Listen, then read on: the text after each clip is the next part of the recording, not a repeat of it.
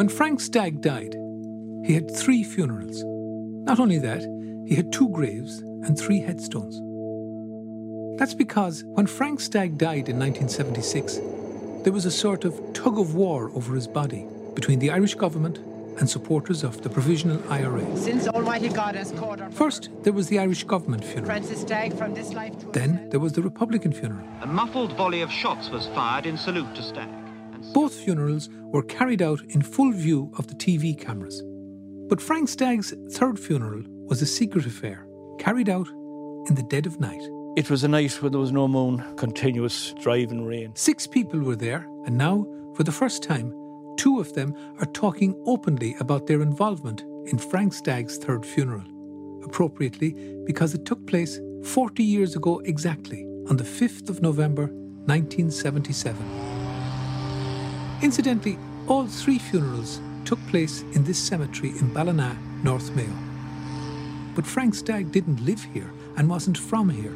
He was from the other end of the county in South Mayo, which is where you have to go to look for clues as to why a seemingly ordinary Mayo boy grew into such a divisive figure. This is Hollymount, the Stagg family home place. And typical of many places in the West, land isn't great, emigration chosen by many, many people around this area. Frank Stagg's family grew up in a house here, right in front of me, and his brother Sean lives across the road. Describe the house to me, Sean, here. Well, the house was built by uh, the gentry.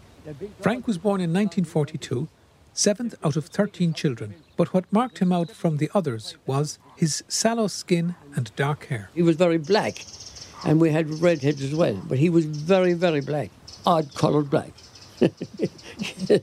Very dark, piercing eyes. Very small in stature. I wouldn't say he was more than five foot seven. Frank's younger brother, George. He was somebody I looked up to, somebody I looked to for protection in school and that, and he, he would stand up for you, no doubt about that. He had a, a very confident air about himself. He always felt that he could be the best at most things, you know. Whatever he did, he always tried to do it really well. If he bought my mother a present, he would always buy her the biggest present, you know. We had a lovely little boat and when Ah, he was a great fun, and we often had some great time with him.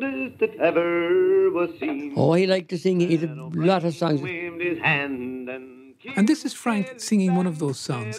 It's a comic song he wrote about the various characters in Hollymount. We had Big Mike Mop, who was lively as a top, with Jim Burke from Cullown Hill, and lively George Reeg like a bird. My father was a really good old come-all-ye singer. Frank's brother George. He had a really great song he sang about the Tourmakeady ambush. And what about Republican activity at that stage? The only link to republicanism we would have had would be through my father. He had a, a background of being in the old IRA, but he was arrested both during the Tan War and during the Civil War. Uh, my mother used to relate a story that she actually seen him being arrested during the Tan War before they had met. And she seen him being marched over by uh, black and tans over to the barracks in Hollymount. That's when she first took a shine to him. In the early 1960s, when he was 18, Frank Stagg left Mayo for England, where he worked in construction and on the buses in Coventry. He married a fellow county woman, Bridie Armstrong from Carnacon. They had no children. Frank also became involved with the IRA. He kept this quiet, but his brother George guessed. He actually phoned me a couple of times and asked me to buy raffle tickets or something, which were to do with Sinn Féin or prisoners' dependents he was selling them for. But he was very outspoken, you know. I remember he phoned me one time when I was in Manchester and I said, Your boys are very quiet over there at the moment. And he said back to me, Well, they mightn't be so quiet now when they get this money over there. Which was a bit, I thought, you know, at the time I said to him, Be careful. that was the only indication I ever had that he was actively involved until he was arrested. That arrest was in April 1973, and it was for conspiracy to commit arson. Frank Stagg was found guilty and sentenced to 10 years.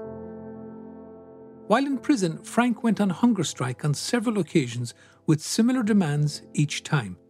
He wanted to be treated as a political prisoner and refused to do prison work. He also demanded that his family not be strip searched on prison visits, and he demanded that he be transferred to a prison in Northern Ireland. He would end his hunger strikes when he was giving the impression his demands were being met, but then, each time, he would discover this wasn't the case. The hunger strike was a potent political weapon, but was a terrible gamble, as Joe McHale recalls. He's a former Republican prisoner. In jail, you're pretty much powerless, but it is a weapon. It has a two edged sword. You can lose your life, but then also it publicises the cause.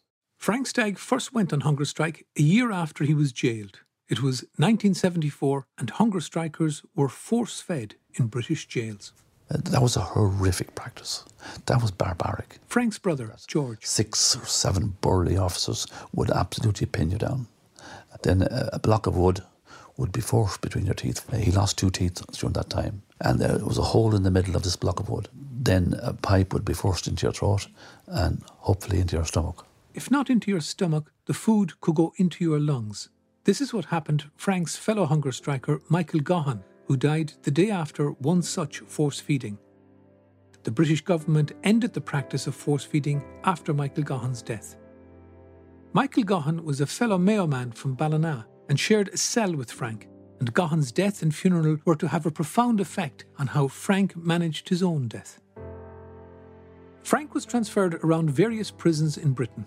All the time, his family from Mayo kept up their visits, including his mother Mary, who was in her 70s. As well as being strip searched, she had to run the gauntlet of English nationalist protesters outside the prisons. These people would get up really close to her face, shouting, hurling abuse at her. You're fucking IRA bastards, son. Bring them out here to us and we'll f- show you how we deal with these f- bastards. This was in the mid 1970s, and feelings were running high. The IRA had brought their fight for a united Ireland to Britain, instilling fear in many areas, similar to what Islamic extremists were to do in later years. While Frank Stagg was in prison, the Provisional IRA were in the middle of a 14 month campaign of bombing civilian locations, including pubs in Birmingham, in which 21 people died. Glasses flying, chairs flying, plaster coming down. I started screaming, and we people heard people screaming, and then we just went for the back door. These attacks led to spikes in anti Irish feeling, but rarely as abusive as that suffered by Frank Stagg's mother, Mary, when she went to visit him. Because of this, Frank's brother, George, decided to approach the Irish government to ask them to intervene with the British government to provide his mother with some protection. Garret FitzGerald was Minister for Foreign Affairs at the time, with an office in Dublin, in Ivy House. I just knocked on the door of the Ivy House. A civil servant came out, and then I said, I want to talk to the minister. And he brought me straight up to him. and I was surprised. he took me by surprise. But uh, he was very, very ar- arrogant, I thought, you know, and uh, he was dismissive of me. And he wanted to give me lectures about how Fine Gael governments dealt with hunger strikers themselves. So in the end, I sort of stood up and said, I, I'm fed up with lectures. I don't want lectures. I want protection from my mother.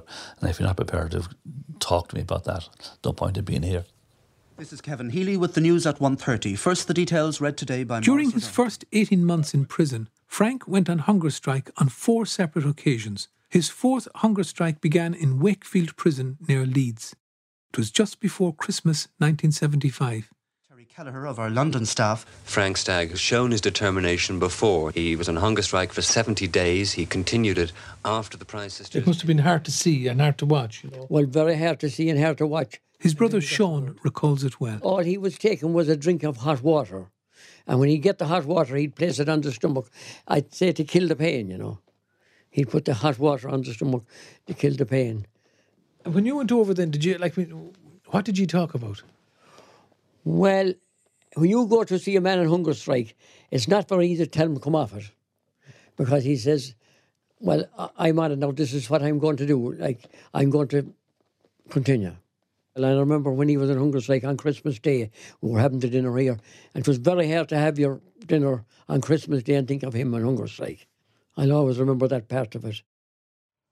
The British Home Office said today that the IRA hunger striker Frank Stagg is getting progressively weaker. Stagg, who hasn't eaten for 48 days, is in Through January and into February 1976, Frank continued to refuse food. His wife, Bridie, wrote to the President of Ireland and the Irish government to act to save her husband's life. But the Irish government had another equally pressing concern. What were they going to do if or when Frank died?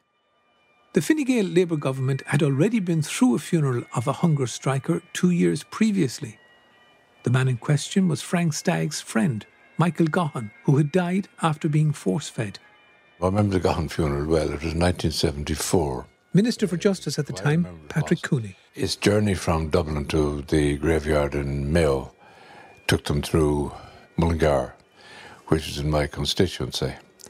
And before the funeral, the members of the IRA canvassed all the shopkeepers on the route to close their premises for the duration of the cortege passing by. As it crossed the country, the Michael Gaughan funeral gathered thousands of mourners. The Troubles were at their height in the north at the time, and as well as mourning a man's death, it was a way of showing solidarity with nationalists in the north. When Michael Gaughan's funeral arrived in Ballina, the town was thronged with mourners. There was a mass in the cathedral, and shots were fired over the coffin. While Republican sympathisers were proud of the turnout, there were plenty in the town who weren't including the editor of the local paper, The Western People, Jim Maguire. Black Day at Ballina, that's the headline. This is his son, Declan, reading from an editorial in the paper at the time. It was a day in which the entire town was taken over by hordes of militants and its citizens virtually abandoned to the whims of mobs directed by self appointed dictators. Back in the Department of Justice in Dublin, Minister Patrick Cooney was well aware of the feelings of some people towards Republican funerals but he was also the minister in charge of the guards. The people of Ballina felt at the time they should be more proactive on the ground to put these blackguards in their place, something which is very often easier said than done.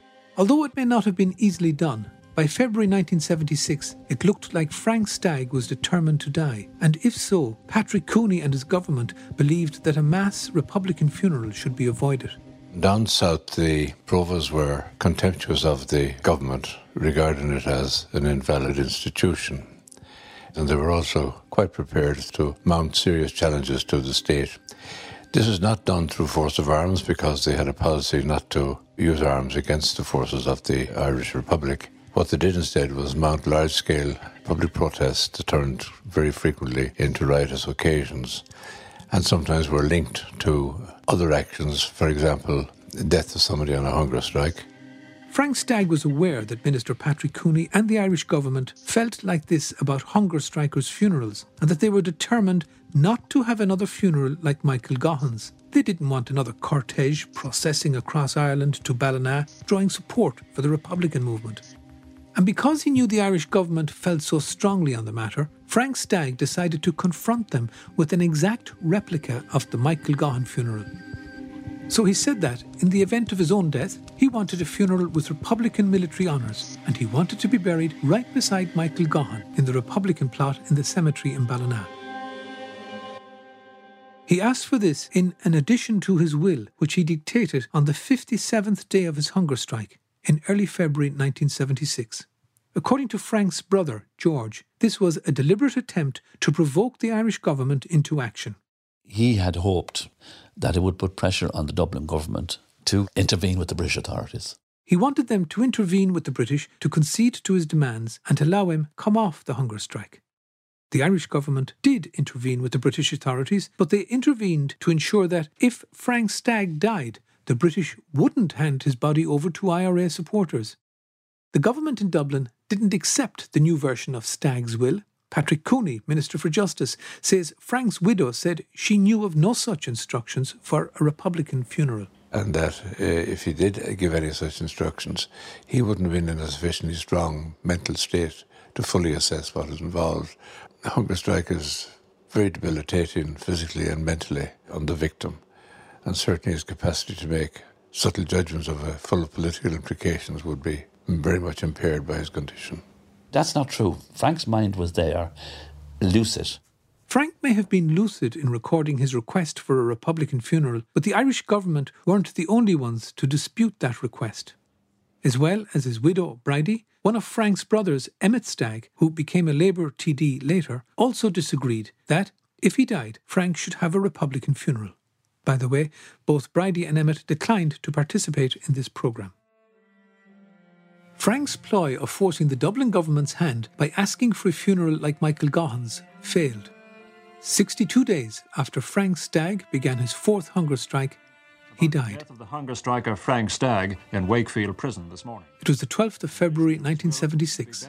He was just 33 years old. Frank Stagg's mother and wife were with him when he died in his cell at 6:20 this morning. His death cert reads starkly in capital letters, killed himself. Make no mistake, Frank didn't want to die. He didn't want to die. This wasn't suicide. He wanted to live. The body is now the property of the Wakefield coroner, who has ordered. Once the coroner released the body, the question was who would get it?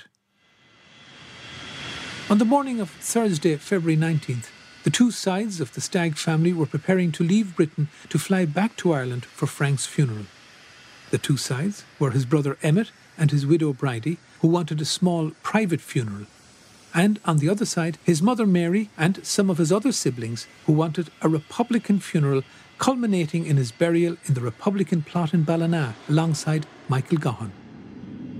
Frank's coffin was loaded onto an Aer Lingus plane, but it wasn't the plane the family were flying back on.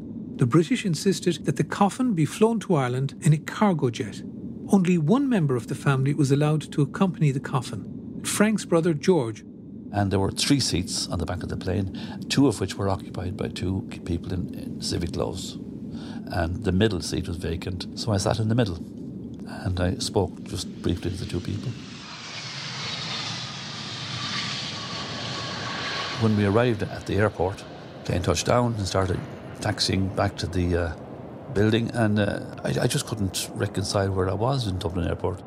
So I said to the guys, "What part of Dublin Airport is this, anyway?" And one of them said, uh, "Dublin, uh, Shannon." As though I should know, you know. I said, "Shannon, what are we doing in Shannon? It's supposed to be in Dublin." So then the other guy then stood up and he produced a badge out of his pocket and he said, I'm Irish Special Branch. He said, You're under arrest. I said, Arrest? For what, what, what did I do? He said, I don't have to give you any more information. You're under arrest. So the uh, pilot came back and he looked at me with a very sympathetic gaze. Of course, the pilot, I, I understand now, only knew he was being diverted when he got into Irish airspace. An Aer Lingus cargo plane with the coffin had been due to arrive in Dublin from London this morning, but as it approached Dublin Airport, the pilot was directed on government instructions to divert to Shannon, where the plane landed shortly after half past eight.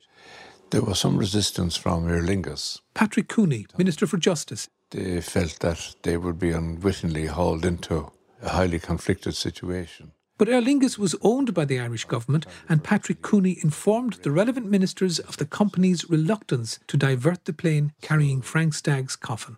They sent word, unequivocal word, to the management of Aer Lingus that this is what the government wanted and was to be carried out. A government statement within the past hour said it had taken this action in the interests of the security of the state. George was taken to Ennis by the guards, but soon released. A sympathetic taxi driver brought him back to Shannon Airport mortuary, where he managed to see the coffin before being locked out by Gardaí. Meanwhile, in Dublin Airport, the family were waiting for the cargo plane with no idea why it was delayed. At Dublin Airport, when they heard about the diversion of the flight, they immediately set off for Shannon. Frank Stagg's body was kept overnight on the Thursday night in Shannon Airport mortuary. Then, on the Friday morning, the body was moved. Just after 10 o'clock this morning, an Air Corps helicopter landed near the mortuary, and immediately armed troops surrounded it. Then the rear door of the small mortuary alongside the cargo building opened, and uniformed Gardaí emerged, shouldering the coffin towards the helicopter a few hundred yards away. The Stagg brothers shouted that they had not been allowed to see their brother, and women supporters screamed and sobbed.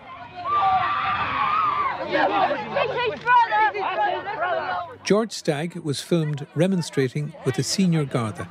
I just got into his face and I pointed my finger into his face. As I'm telling you now, I promise you, I'll have him back.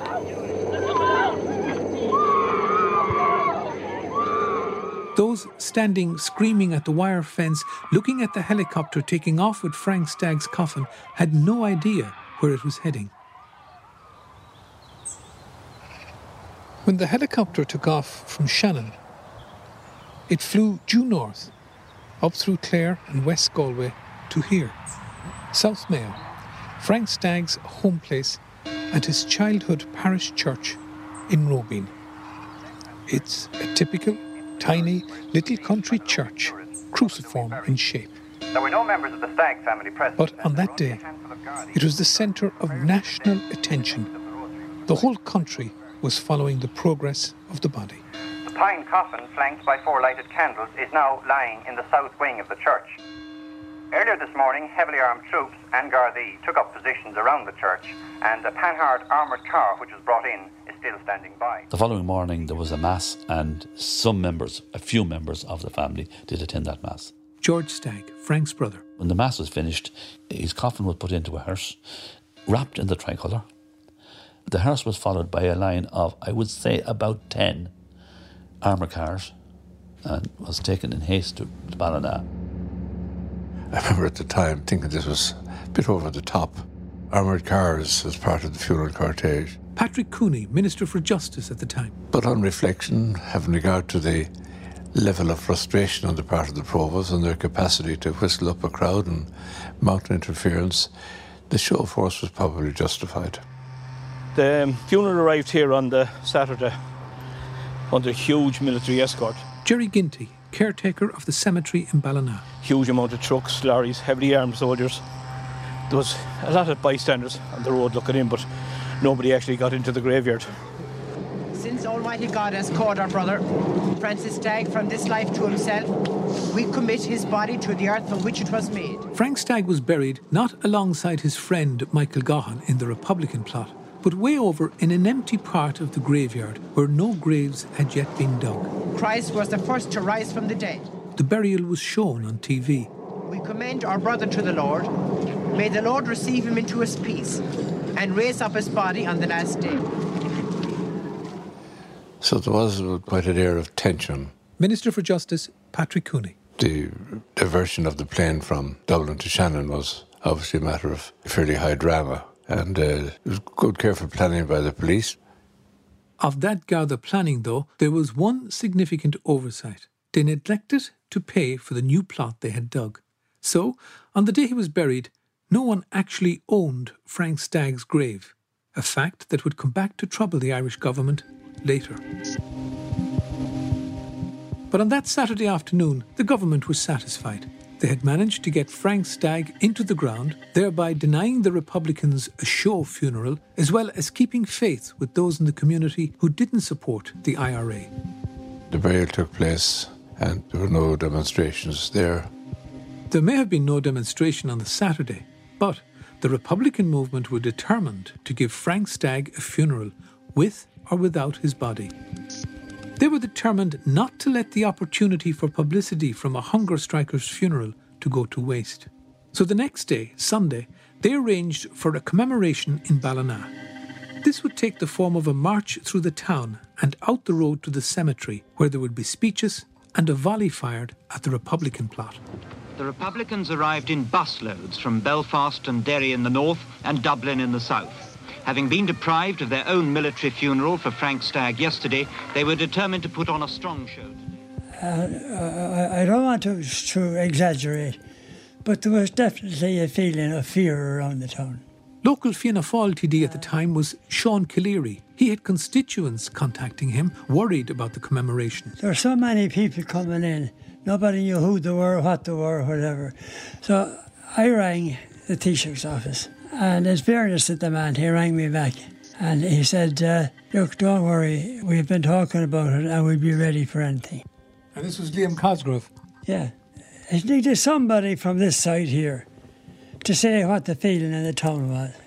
There were a good few guards that came here on the Saturday too, like, you know, from... Brendan Cafferty was a Garda in Ballina at the time. I remember there was a priest here at the time. He celebrated Mass with the guards in the town hall. He prayed for everybody, including the late Frank Stagg. Over 5,000 supporters of the Provisional Republican movement gathered on the quays at Ballina this afternoon, watched by hundreds of blue-helmeted Irish police.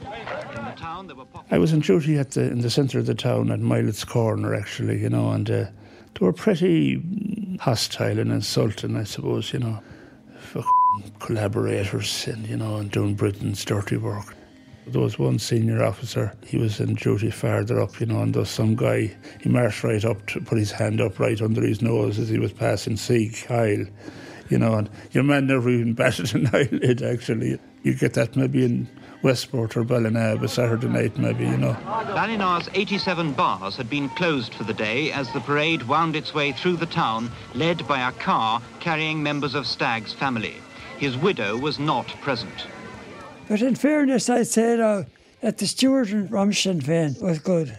Sean Calleary, the local TD. They did all they could to stop anything from happening. But then the thousands of marchers got to the cemetery. The Gardaí tried to stop them coming in, but the pressure at the gate was too much. The graveyard had been occupied by several hundred police. The Gardaí surrounded the Republican plot.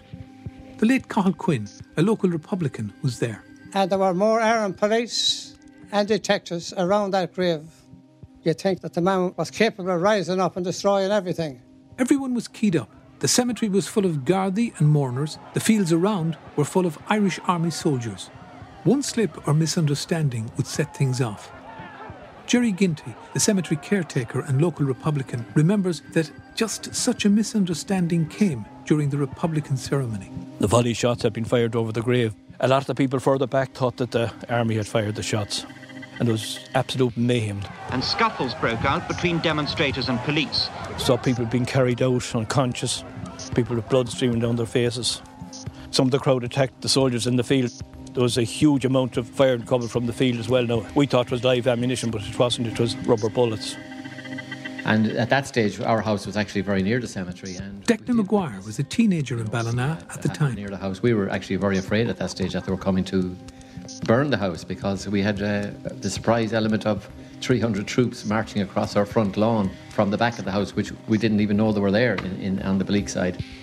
Mildred Byrne, a Mayo Republican, was also in the cemetery. The firing of stones and screws and shots, and of course, everybody ran and dived for cover. I think that was terrible. It was a shameful event, and we'll never forget it. Can you imagine what it was like for the poor mother? The mother, Frank Stagg's mother, provided Jerry Ginty, the cemetery caretaker, with one memory from the day. She said, Promise me before I die that my son will be buried in the Republican plot. Jerry said yes to the promise. But for the time being, there was no way that was going to happen. In Ballina, Gardaí are keeping a 24 hour watch on the grave of Frank Stagg at Leigue Cemetery. The government wanted to make sure Frank Stagg's coffin stayed in the plot the guards had buried him in, so they covered it in concrete. Minister for Justice at the time, Patrick Cooney. And it became a source of a, a jibe against me for years afterwards. Concrete Cooney, the nickname I was given, not that it worried me. Five Gardaí are in three cars parked a few yards from the grave. It was a rather macabre type of duty. Brendan Cafferty was one of the local guards assigned to guard Frank Stagg's grave. We're living in different times now, but one cannot divorce the period like when you had a guard shot in 75 in a bank raid, you know, Dr. Herrema in 1975. You had the UK ambassador assassinated. You had Green Street Courthouse bombed by the IRA. And With uh, all that going on, then, were, were you ever afraid that it could be this night that some guys might come in because they might want to move the that, body? that Or would cross your mind, certainly. That would cross your mind, certainly, you know. And uh, like, what could one do? Like, we weren't armed or that, you know. And uh, it wasn't a shift that was sought out by any guard. Oh, the, that's the, gra- the graveyard shift. Uh, it, it wasn't. I don't know. There was a time when I was much younger, I'd be afraid of ghosts, but I wouldn't be afraid of the dead. But if you recall, the grave that Brendan and his colleagues in the Gardaí were guarding wasn't actually owned by anyone at all. George Stagg, Frank's brother, found this out. He went to Jerry Ginty, local Republican and caretaker of the cemetery in Ballina, to buy the grave. And while he was there, Jerry's mother, Jane, chipped in with a suggestion. I was one to buy the single. She said, buy the double. And I, I said, why? She said, in case you ever have to dig down. Give you more room. So George owned two graves in the cemetery his brother Frank's, with the concrete on it, and an adjoining empty plot. He placed a headstone on the empty plot which said that his brother's body was buried alongside having been stolen and defiled by the pro British Dublin government. After almost a year, the Garda vigil on Frank Stagg's grave was lifted. Then, in the summer of 1977, nearly 18 months after Frank Stagg's death, his brother George received a call from Jerry Ginty, the caretaker of the Ballina Cemetery. He had already been hatching a plan for the removal of Frank. He said, We can do this. Jerry's plan was that when the days became shorter, they would dig by hand down into the empty grave and then dig across into Frank's grave, take the coffin out, and rebury it in the Republican plot nearby. However, at that time, they didn't know one crucial fact. They knew the guards had put concrete on top of Frank's grave, but they didn't know if the concrete went down the sides also. If it did, it would be virtually impossible to break into Frank Stagg's grave from the side without using machinery, which would attract attention. To carry out the reburial, Jerry said they'd need six people. Six trustworthy people. Jerry and George would make two. Jerry said he could get one other person, making three, and George would have to find another three. My own brother in law, Jimmy Doyle, Sean Comiskey from Trim, and Paul Stanley from Kildare. They decided to try the reburial late in 1977, 22 months after Frank Stagg's death. Jerry Ginty chose the night carefully, November the 5th. It was a night when there was no moon, dark, and as it happened, it was the nastiest night I'd say I've ever seen. Bitter, absolutely bitter cold with continuous driving rain. The night didn't get off to a good start. Jerry was waiting in the graveyard for George Stagg to arrive with his three chosen men. A bit of a flap before when we got there because we were about 20 minutes late. We did stop off in Balladreen on the way down and we had one drink each. But he smelt it off us when we got there. You're being drink.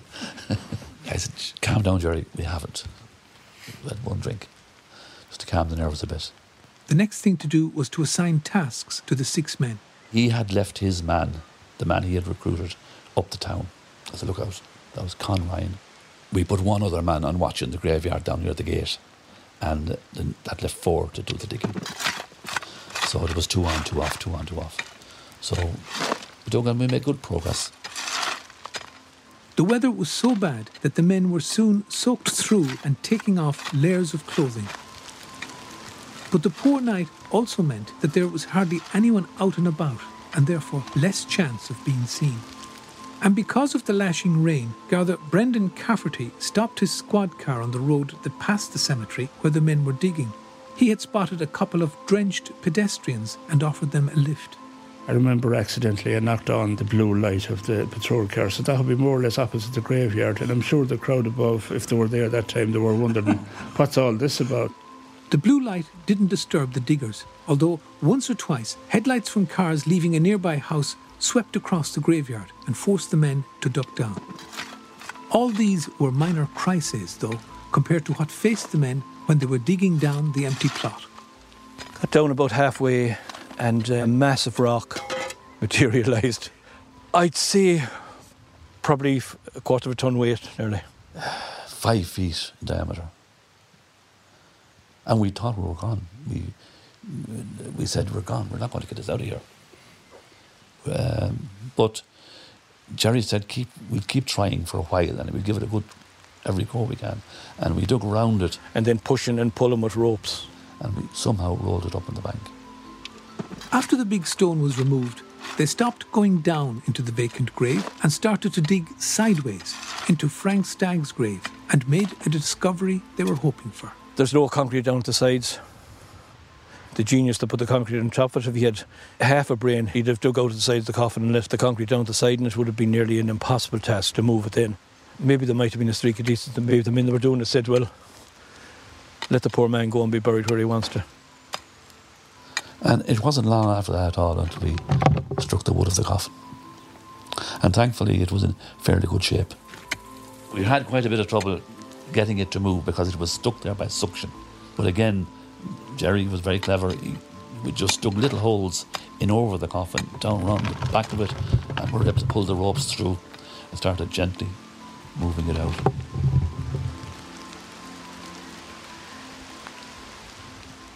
What, what were your feelings then as you were doing this? I mean, you were actually digging up your brother's coffin. My feelings were pride, actually, and a great sense of duty. To the outsiders, they could seem ghoulish, but I didn't feel that at all. Once we got out into this space where we had dug down, we were left lifted out and uh, down to the Republican plot. They carried the coffin on a sheet of plywood in case it disintegrated while being moved. Within a short time at all, we had the coffin reinterred.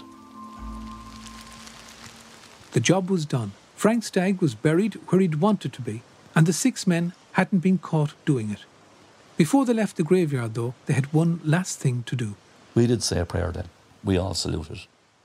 Everyone withdrew from the graveyard and went their own way. We got in the car and we started driving straight back. And I rang my mother to tell her it was done. And she was delighted and she cried and she thanked me. Another phone call was made, this time a tip off to the RTE newsroom.